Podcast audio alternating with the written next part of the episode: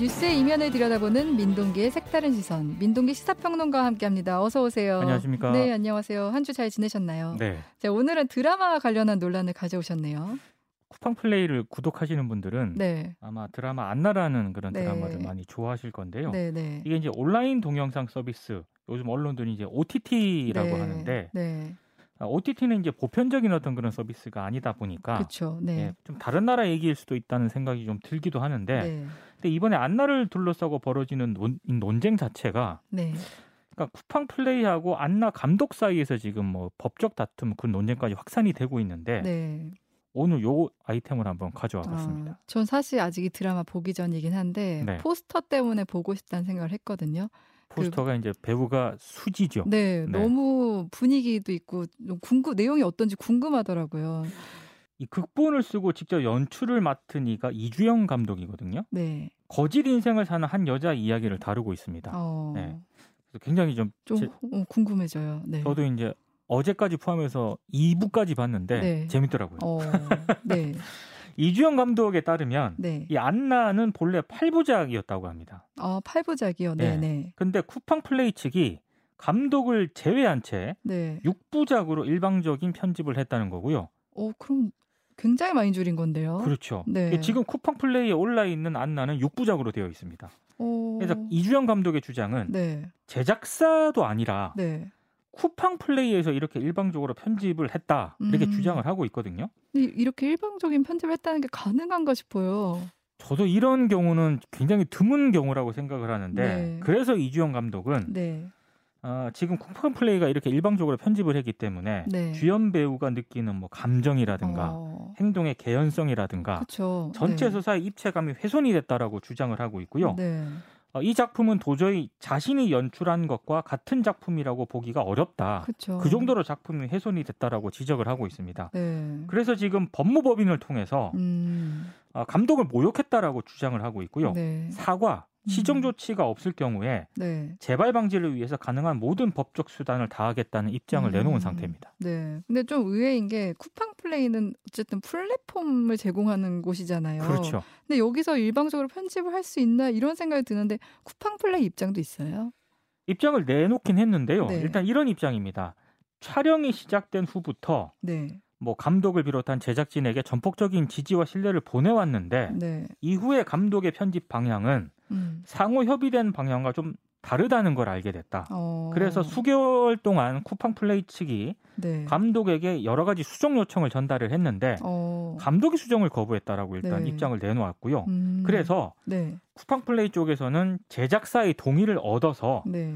원래 제작 의도와 부합하도록 작품을 편집을 했고 음... 그 결과 시청자들의 큰 호평을 받는 작품이 제작됐다라고 주장을 하고 있습니다. 네. 그런데 네. 이게 이제 논란이 좀 제기가 되지 않았습니까? 네. 그래서 감독의 편집 방향성을 존중하는 차원에서 네. 팔 부작 안나 감독판을 네. 팔월 중에 공개를 하겠다라고 입장을 밝혔습니다. 음, 근데 이렇게 들으면은 쿠팡 플레이가 나름 소통을 하려고 노력했는데 안 돼서 우리가 어쩔 수 없이 고육지책으로 이렇게 했다 이렇게 들리기도 하는데 네. 근데 다시 이주영 감독이 이 논리에 대해서 반박을 하면서 논란이 또 이어지고 있는 거잖아요. 그렇습니다. 네. 그러니까 쿠팡 플레이가 이렇게 입장을 내놓았을 때 네. 어, 수개월 동안 감독에게 구체적인 수정 요청을 전달했다고 쿠팡 플레이 측이 밝혔잖아요. 네. 근데 이주영 감독은 무슨 소리냐? 네. 그런 요청 받은 적 없다라고 일단 어, 반박을 말이 하고 다르네요. 있고 네. 계속해서 이제 이게 진실 공방으로 가고 있는 그런 음, 상황인데요. 네. 근데 어찌 됐든 네. 이 논란 자체가 굉장히 이례적인 것 같습니다. 음... 그러니까 이게 창작자 동의 없이 그쵸. 제작사도 아니고 네. 일종의 플랫폼 업체에서 일방적으로 편집을 했다는 건데요. 네, 그게 너무 의외였던 것 같아요. 저는 이런 경우는 좀 드문 것 같아요. 네. 그래서 안나의 김정은 편집 감독도 이 논쟁이 좀 뛰어들었는데 네. 제가 봤을 때 이게 좀 핵심 쟁점이 될 것 같아요. 네. 왜냐하면 편집 감독이지 않습니까? 네. 편집을 하려면 반드시 상의를 해야 되는 감독입니다. 그런데 네, 네. 이 편집 감독의 주장은 네.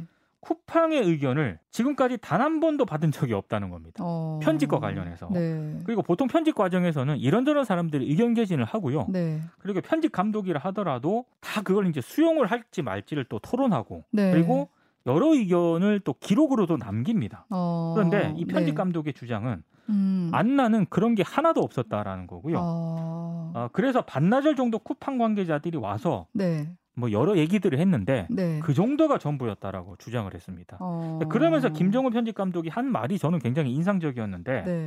그러니까 창작자, 스태프들을 배제한 채 네. 비밀리에 누군가에 의해서 일방적으로 안나가 만들어졌다라고 얘기를 했거든요. 어? 네.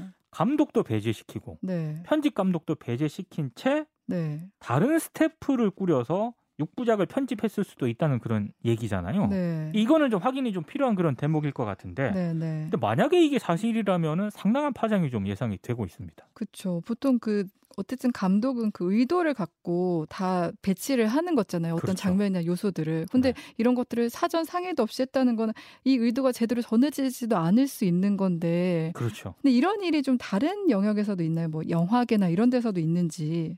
이게 똑같은 사례라고 볼 수는 없는데요. 네. 이게 제 개인적으로 너무 인상 깊었던 장면이기 때문에 기억을 하는 건데 네. 뤽 베송 감독 네. 어, 많은 분들이 아실 겁니다. 네. 제 오원소를 감독을 했는데 네.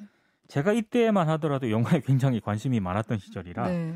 구십칠 년에 개봉을 했거든요. 아, 네. 근데 이 영화 수입사 측이 네. 흥행을 고려해서 십사 분 정도 분량을 아. 삭제를 해버립니다. 헉! 이때도 수입사 측이 했다는 거네요? 그렇습니다. 어... 삭제를 했는데 이게 네. 왜 삭제를 했냐면 네. 낮은 영상물 등급을 받기 위해서 삭제를 한 겁니다. 아... 그러니까 이게 영상물 등급을 낮게 받게 되면은요.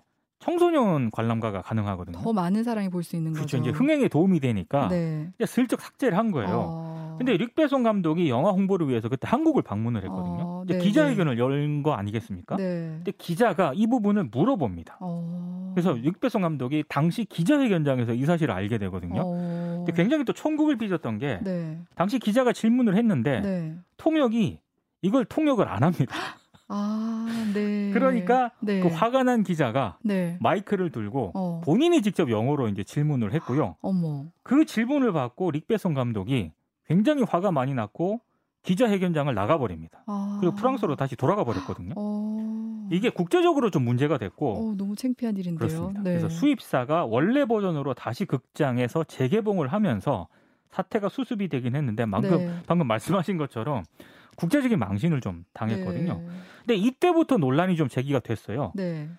아, 영화를 비롯해서 이런 그 동영상이라든가 이런 그 저작물이 있지 않습니까? 네. 창작자 권리가 과연 중요하냐? 음. 아니면 어찌됐든 거대 자본을 제작사라든가 음. 투자사 그리고 플랫폼 이런 데서도 돈을 댄 거 아니겠습니까? 음. 그러니까 일정 부분 이런 입장을 존중해 줘야 하느냐 이걸 아. 두고 굉장히 그때도 논란이 좀 많이 벌어졌습니다. 이게 어떻게 보면 예술성이냐 그렇죠. 수익이냐 요 문제에서 왔다 갔다 하는 거네요. 작품성이냐 돈이냐 네. 네. 네, 이걸 가지고 논쟁이 음, 벌어진 거죠. 결국 수익이랑 다 연결이 돼 있는 것 같은데 본질적인 측면에서 보면 이번에 안나 사태랑 되게 비슷한 것 같아요. 그렇습니다. 네. 근데 사실 비슷한 논쟁은 네. 발생이 계속 돼 왔어요. 아, 이를테면 네. 제작사가 감독에게 뭐 대본을 잠깐 수정을 해달라 네. 뭐 장면을 좀 수정을 해달라 이렇게 요구를 하지 않습니까? 네. 그 요구를 감독이 받아들이면 별 문제가 안 생기는데 네. 의견이 안 맞잖아요. 그쵸.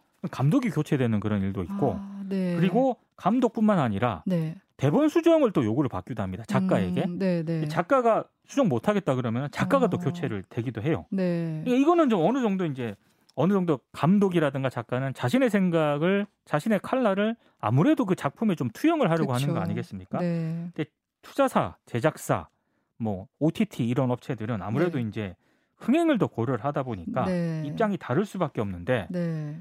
많은 부분 접점을 찾고 타협책을 찾거든요. 네. 근데 이제 그걸 못 찾았을 경우에 이렇게 음. 이제 문제가 생기게 되는데 네.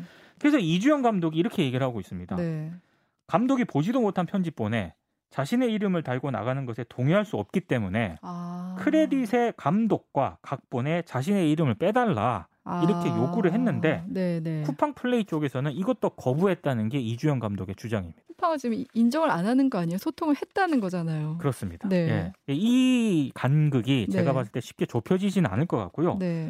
그걸 보면서 제가 한번 생각을 해본 게 있습니다. 뭐예요? 저도 기자니까 네. 만약에 제가 취재를 해서 기사를 작성을 해서 네. 데스크한테 이제 송고를 했습니다. 음, 네, 데스크가 네. 보통 기자니까 아시지 않습니까? 네. 보통 얘기를 하거든요. 네, 그렇죠. 수정할 게 있으면. 네. 네. 근데 저와 아무런 상의 없이 데스킹 과정을 통해서 완전히 다른 내용으로 네. 기사를 출고를 네. 시켰다고 가정을 했을 때, 네. 근데 그 기사가 제 이름으로 그대로 나갔어요. 그렇죠. 네. 그럼 그 기사는 제가 쓴 기사일까요? 아니면 음. 데스크가 쓴 기사일까? 네. 이 문제는 분명히 좀 따져봐야 될 네. 문제 같고, 그리고 네. 만약에 그런 상황이 벌어졌다면 나는 그냥 아무 일 없다는 듯이 가만 있어야 음, 되는 걸까? 네, 네. 이런저런 생각을 좀 해봤습니다. 저도 이제 말씀하신 대로 저도 감정이입을 하게 됐던 게 그 기자와 데스크 간의 관계를 좀 생각해봤어요. 근데 예전에 타사에 있던 일인데 네. 기자가 기사를 써서 올렸는데 완전히 다른 방향으로 편집이 돼서 기사가 나갔던 거예요. 네. 근데 이게 결과적으로 팩트도 틀리고 해서 난리가 났어요. 그래서 기자 신상이 공개되고 뭐 그런 일이 있었는데 결과적으로는 그 책임자랑 기자 둘 다 징계를 받았거든요. 네. 근데 그때도 이제 들었던 게 기자도 기사에 자기 이름이 들어가는 거잖아요. 그렇죠. 그러니까 그 근데 그 결국 그 작품이나 기사에 대한 평가는 그 기자나 감독한테 하는 거예요. 그렇죠. 그렇다 보니까 이제 그런 과정을 고려했을 땐 편집 과정에서는 당연히 그 작품의 창작 의도나 이런 것들을 더 고려해줘야 되지 않았었나, 또 충분히 좀 상의했어야 되지 않나 이런 생각이 들더라고요. 그렇습니다. 네, 여기까지 색다른 시선 민동기 시사평론가였습니다. 고맙습니다. 고맙습니다.